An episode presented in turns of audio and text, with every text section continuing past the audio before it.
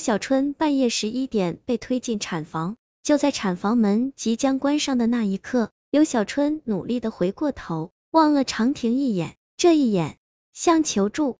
长亭的心里不是滋味，眼泪差一点出来。这九个月不容易，长亭亲眼见证了老婆单薄的身体所承受的痛苦，他心疼，甚至敬畏。他暗自发誓，此生永不做对不起他的事情。产房不允许男家属进入，隔着几道门，里边的情况看不到也听不到，只能在门外来来回回的踱步。产房外面摆着一排长椅，坐着几个和长亭一样的家属，左边是电梯门和楼梯，右边是一条长长的走廊，深深的看不到尽头，仿佛通往遥远的未知世界。三个小时过去了，没有任何消息，疲惫的长亭在长椅上坐下。冬日的午夜，窗外黑漆漆的，什么也看不到。楼里的灯光仿佛也不那么亮。等在长椅上的家属都不出声，一片寂静暗淡。旁边一个老太太扭头看看他，说：“小伙子，别着急，我儿媳妇比你家的进去还早呢，没事儿。”老太太抬头看看时钟，又说：“现在是两点四十，这个时辰不好，过了三点就是好时辰了。”看样子咱们两家都能等到好时辰。长亭点点头。两点五十一分，长亭恍恍惚惚觉得走廊那边有人走动，扫了一眼，远远的看到一个人从走廊黑暗的尽头走出来，走得很慢，脚步有些拖沓，似乎腿有毛病。长亭没在意，低下头继续熬时间。脚步声越来越近，长亭能感觉到那人走过面前，直奔产房。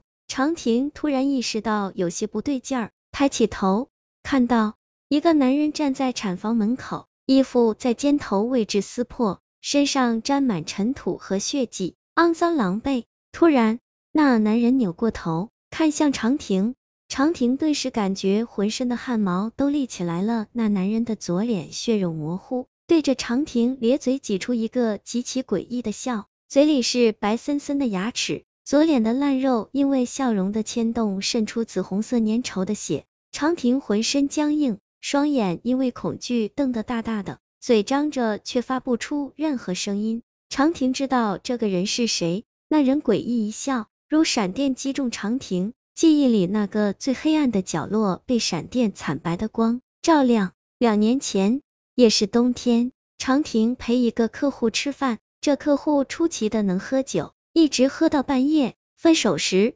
长亭已经脚步踉跄。长亭坚持自己开车，钥匙插了三次才插进钥匙孔。午夜的路面没有了交警和车流而变得宽敞通畅。车开到小西路，长亭觉得胃里开始翻腾，一股酒气上来，他正咬牙运力对抗，突然，砰的一声，车子一震，一个影子在前方飞起又落下，长亭瞬间清醒。撞人了，下车，五六米远的地方趴着一个人，远远看是个男人。长亭战战兢兢的走过去，心里盼着那人站起来拍拍衣服说没事儿。然而一直到他走近，那男人趴在地上一动没动，四肢以奇怪的姿势摊开，左脸着地，一滩血正从头部下面慢慢扩大。完了，长亭顿时浑身冷汗。醉酒驾驶，肇事，死人。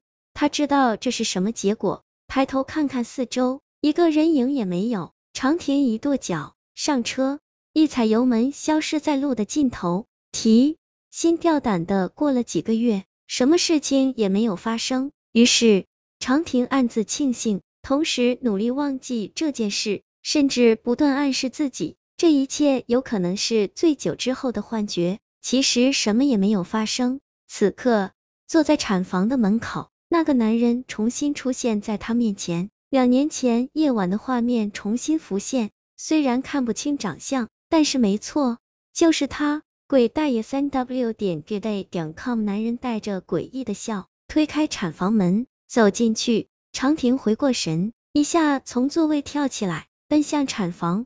推开门看不到人，推开第二道门的时候，被一个护士拦住。长亭叫。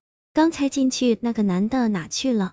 护士白他一眼，别嚷嚷，我一直在里边，根本没有人进来，你赶紧出去。长亭退出来，坐在长椅上的家属们奇怪的看着他。他问老太太看没看到一个男的进产房。老太太摇摇头，正说着，刚才那个护士探出头叫刘小春家属在不？长亭怯怯的应了一声。护士面无表情的说：生了男孩。长亭看看表，两点五十七分，没等到老太太说的三点钟好时辰，在观察室里，长亭见到躺在推床上虚弱的小春，脸色灰白，气若游丝，床边是一个小小的婴儿车。里面包裹着他们的孩子，医生说生的挺顺利，观察半小时就可以回病房了，孩子也挺健康。说到这，医生顿了一下，似乎还想说什么，想想又不说了，转身离开观察室。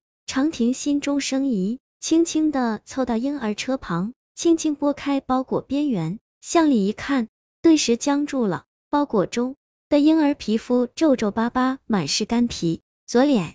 一块紫红色的胎记，负责病房的大夫说，这块胎记可能是暂时的，有可能在三岁以后退掉。月嫂说，这胎记能下去，以前给一家带孩子就遇到过这情况，没事儿。长亭知道，这块紫红色不可能褪去，这块胎记将伴着自己一生。他亲眼看到那个被自己撞飞的男人躺在地上，左脸着地，一滩鲜血。他亲眼看到那个男人两年后在老婆生产的时候出现，从那条走廊的尽头走出来，左脸血肉模糊，钻进产房。